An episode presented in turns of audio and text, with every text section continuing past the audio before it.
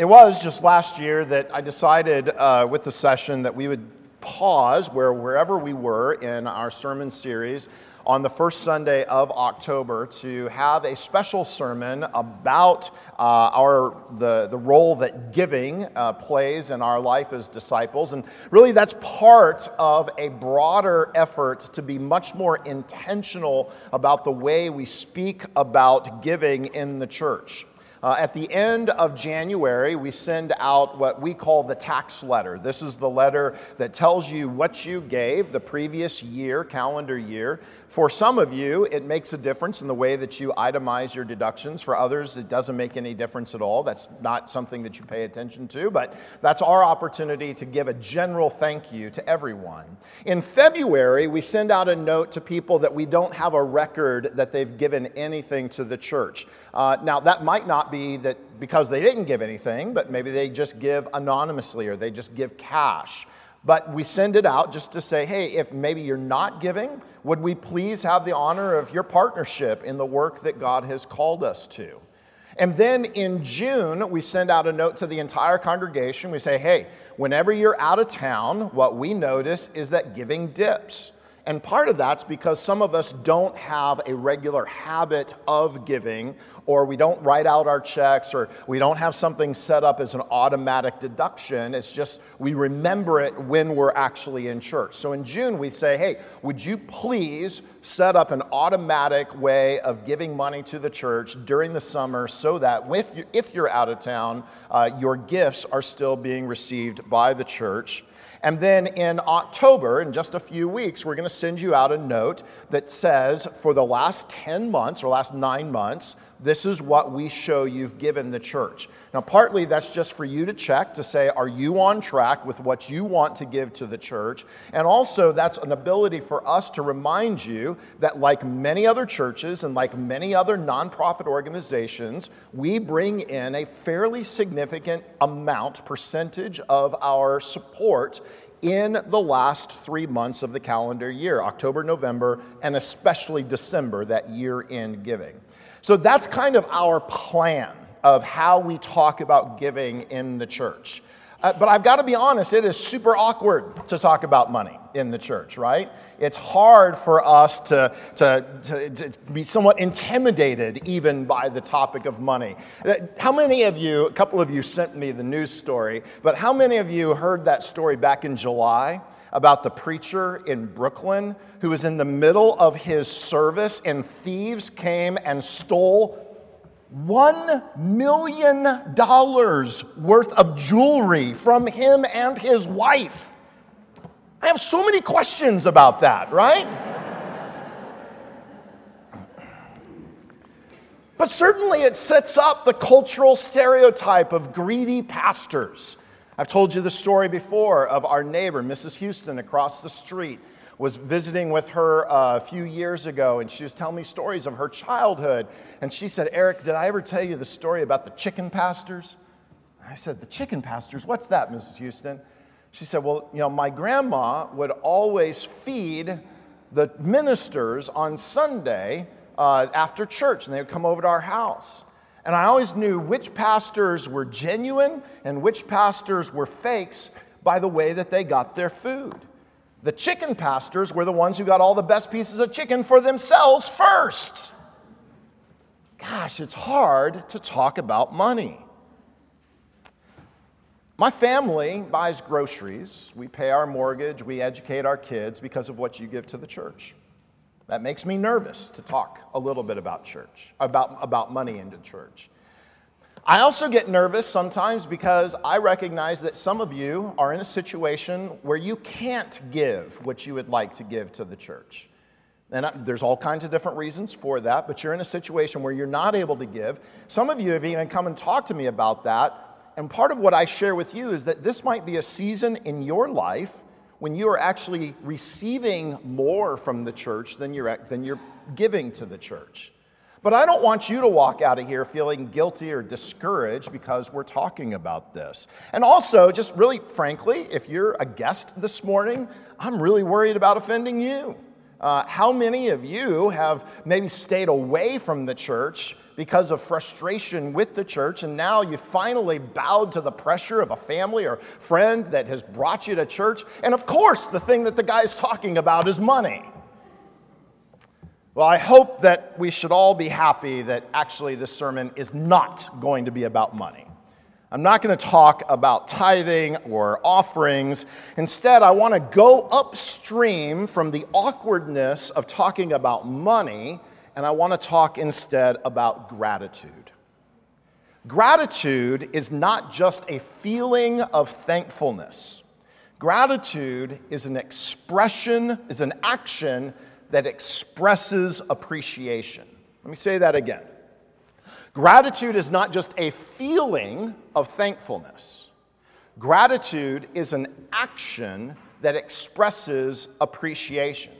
And I think that Colossians 3:17 captures this interplay between feeling and action. Whatever you do, that's the action, in word or deed, give thanks to God. That's the feeling.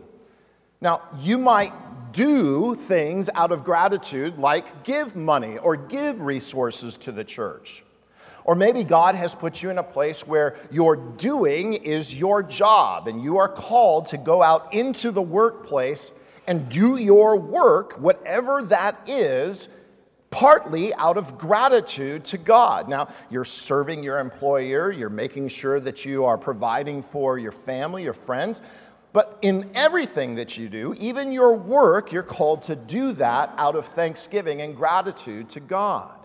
Or maybe it's your family, the way that you engage with your family and your friends, the words that you say, the kind of support that you offer, the, the time that you spend with them. Even that needs to be bathed in gratitude toward God. So let me ask you this. Colossians 3:17 is a command. Whatever you do in word or, de- or deed, do everything in the name of the Lord Jesus, giving thanks to God the Father through him. Think a moment about your life this last week, this last month, this last year. Is that true of you? Can you say that in whatever you've done, in word or deed, you've done it in the name of Jesus, giving thanks to God the Father? Just asking the question answers it, doesn't it? Unfortunately, large parts of our lives are dominated not by gratitude, not by thankfulness, but by grumbling, by frustration by disappointment. And this law, this imperative, comes to us as a reminder that sometimes we need to train our hearts back toward gratitude. I hope that you realize that Paul doesn't think that gratitude comes naturally as a positive personality trait to some people and other people are just ungrateful. All of us need help responding to the situations and circumstances of our life with gratitude. And this command, this imperative, follows a promise. It follows an indicative. These are words that we've been using the last couple of weeks. I hope you remember them. This command, this imperative, follows a promise or the indicative. And that promise is that something has happened to you. You are different than you were outside of Jesus. Because of Jesus, you are different, and that means that your actions can also be different. If you have your Bibles with you, we didn't print this, but I want you to take a look with me. Go back a few verses to uh, Colossians chapter 3, verse 1. The entire ground of Paul's ethical argument here is that you are, quote unquote, in Christ. He says that you have been raised to the, with him to the right hand of God. And that means that you can now do something that you couldn't before, and that's to seek the things that are above. What does that mean? What does it mean to seek the things that are above? Friends, it means that you are not dominated by the same desires, needs, or interests that your friends and neighbors are. When you approach a circumstance or a situation in life, you should look at it differently than a non Christian, than an unbeliever should look at it. You should understand that God is at work in you and around you and through you, ultimately to renew the cosmos. But even where there is danger and darkness and despair, you can have trust and confidence that God is at work. That's what it means to seek the things that are above. You can go on in chapter 3, verse 3. Paul says, You've died. How, I mean, that's, that's a declarative statement, right? There's, there's no difference out of that. You have died, and your life is hidden now with Christ in God. You are a different person in Christ. You can't get away from it because you are dead. Your old self is dead. He goes on in verse 9, he says, You put on the new self now.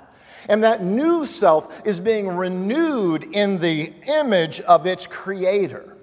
In verse 12, he says, You are God's holy chosen and beloved ones.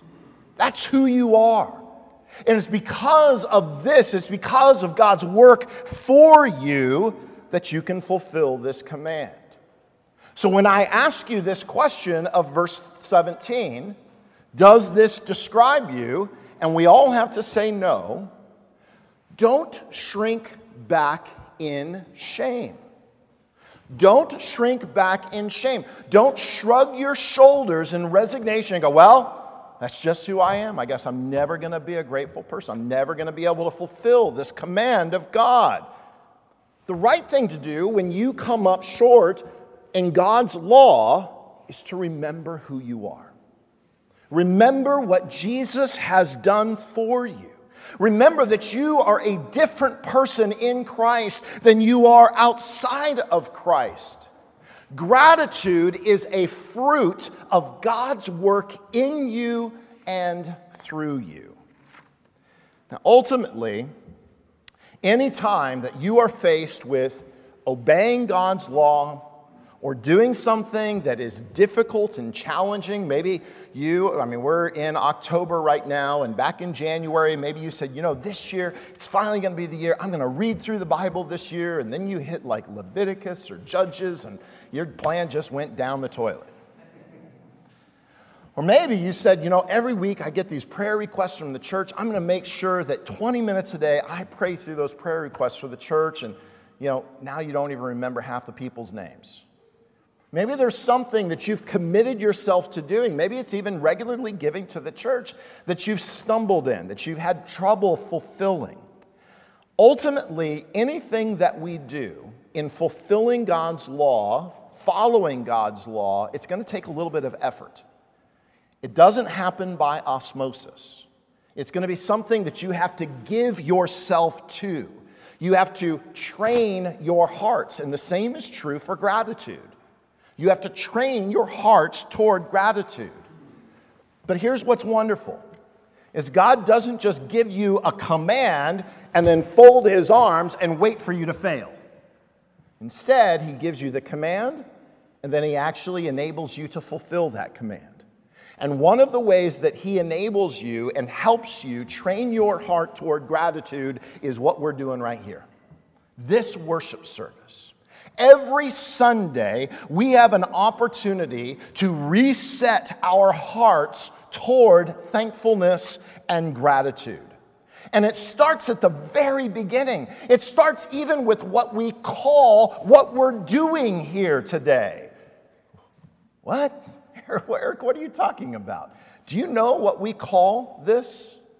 Uh, how many of you recognize that we have a particular phrase that we use for what we're doing on Sundays? Maybe, maybe you didn't know it. Turn to page one in your bulletins.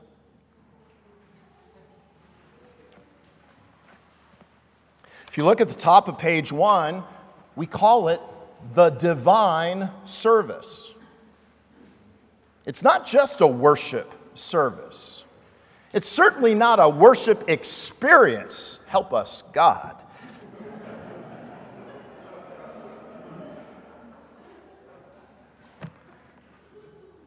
No, this is the divine service because that means that we are being served by God. Friends, before you offer anything to God, He offers Himself to you. Before you bring anything in obedience to God, He calls you into His presence to give to you. We gather in His name. We are reconstituted as God's people after an entire week that we have spent listening to other voices, pursuing other gods, loving other idols. And God still, in His mercy and grace, calls us into this place. And He speaks. And through His word, we are reminded not only of who we are, but of whose we are. He fills us with His Spirit. He sows His Word into our hearts. We feast on Christ and all of the benefits of His life, death, and resurrection at the supper. We leave hearing that last good word of benediction you remember from Hebrews chapter 13. Having become recipients of God's work for us, having been filled up by God, we are in turn enabled and called to pour out our lives in word or deed, whatever we do in the name of the Lord Jesus and to, out of gratitude and thanksgiving to God. Now, here's the problem. If you are anything like me, Sometimes it doesn't even wait until I hit the pavement of the parking lot that I have forgotten all of it. That I'm already shifting into a different mindset. And this is where heart training is more than our just coming here. It also means that we have to make certain choices. We have to make choices about how we're going to live, about how we're going to engage the world around us. Maybe it isn't hitting the parking lot. Maybe it's the difficult job that you've got to log into on Monday morning, or the challenging relationship, or the difficult roommate, the ungrateful child. Maybe it's sickness in your life that you're having to wrestle with, a bank account that never seems quite full. Whatever the disappointment is that you are facing in your life, friends, choose gratitude. Choose to face it with gratitude. Choose to engage your life in both word and deed, not with complaining, not with dramatic sighing. Oh, We've all done it. Not by manipul- manipulating your spouse to get what you want, not by guilt tripping your kids so they know how hard life really is, but with thankfulness. Choose to engage your life with gratitude and thankfulness. Do you remember last week as we started in the story of Ruth, Ruth chapter 1, and we looked at Naomi? And Naomi couldn't see God at work in her life. In fact, anytime she thought about God, she thought about him as someone who was against her who was afflicting her, who was making her life even worse. God was her enemy. And yet, God was at work in ways that she couldn't see, in ways that she couldn't understand to secure her safety, to make sure that Ruth had a husband, to make sure that Israel had a king, and to make sure that the world had a redeemer. What if instead of bitterness Naomi had turned and said, I don't understand it, but I choose gratitude. I choose to engage this hardship in my life with thanksgiving. Right now, today, in our church, there are people, even in this room, who are undergoing painful chemotherapy. We are preparing for Eugene Fredericks to die. There are people in our congregation who don't have a diagnosis, but they know something is wrong. There are people in this room who have children who have walked away from the faith, people that long to be married, people that long to have children and don't have children despite years of trying. There are folks in our congregation who simply want a friend and feel extraordinarily lonely. There are people whose sinful desires need to be mortified on a daily basis. There are people here who doubt. There are people here who are angry, people who resent God.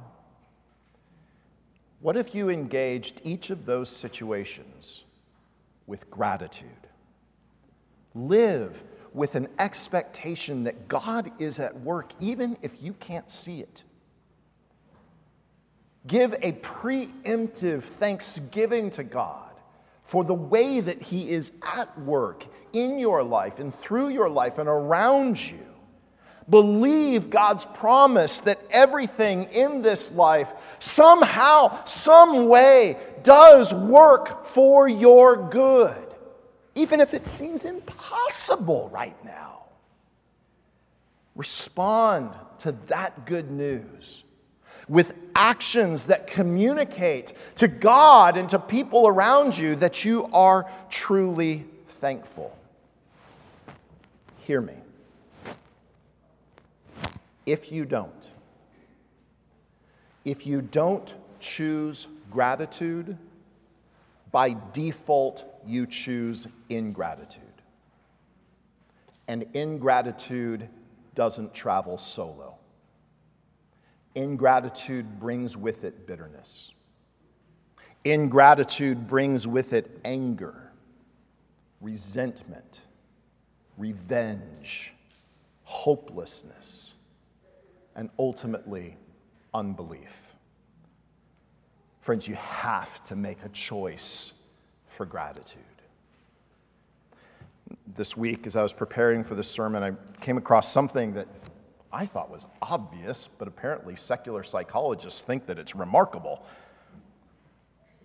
They have studied thousands and thousands and thousands of people, and they have discovered that the most joyful people in life are also the most grateful people in life. They're shocked. Shocked, I tell you. In fact, there is an inextricable link in their research between a life filled with joy and a life of gratitude. I asked, a moment, I asked you a moment ago to take a diagnostic. Do you do everything with thanksgiving to God? Let me ask you a different diagnostic question Are you a joyful person? If you're not, dig a little bit deeper this week in your heart and ask yourself, well, am I practicing gratitude? Again, gratitude is not just feeling thankful. Gratitude is actually giving thanks by what you do in word and deed. And here's the double benefit you're not just obeying God, you're not just obeying a biblical command, your life is going to be filled with joy too. I'm going to say something that some of you are going to misunderstand, so please pay very careful attention. The church depends on your support, but I don't want it if it doesn't come out of a place of gratitude. If you don't give to the church, we shut the doors. Missionaries don't get support, pastors don't get paid. But I don't want your support if it's not coming out of gratitude. Paul tells Timothy that God loves a cheerful giver. If you can't give to the church with gratitude, in the name of Jesus, giving thanks to God the Father, if that can't describe your giving to the church, then friends, I wonder if there is anything in your life that you can do out of gratitude to God. Are you able to express gratitude to God in your life? What's stopping you from living a life of gratitude?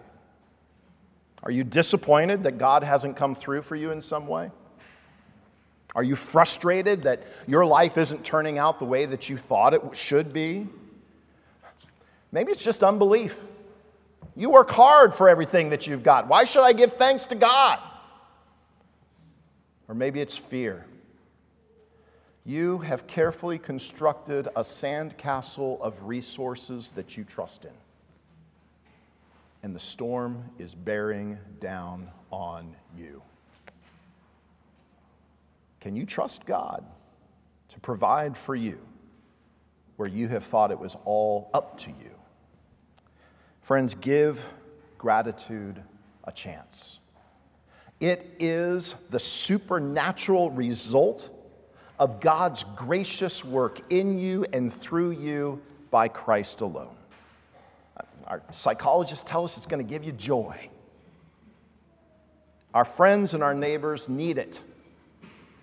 They need everything you do in word or deed to be done not in your own name, to be done not for your own good, to be done not to achieve your own agenda but, but to be done in the name of Jesus out of gratitude and thanksgiving to God. Let's pray.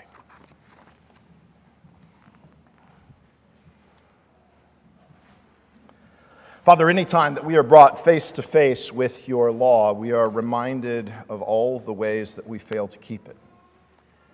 And yet, Lord, you never give us bare law. It is always given within the context of who you are and what you have done for us, and now who we are. So, Lord, help us to believe your promises that we are someone new in Christ. And then, Father, give us the courage, give us the strength, and give us the opportunities in everything that we do or say to live a life of gratitude. We pray all of this in Christ's name. Amen.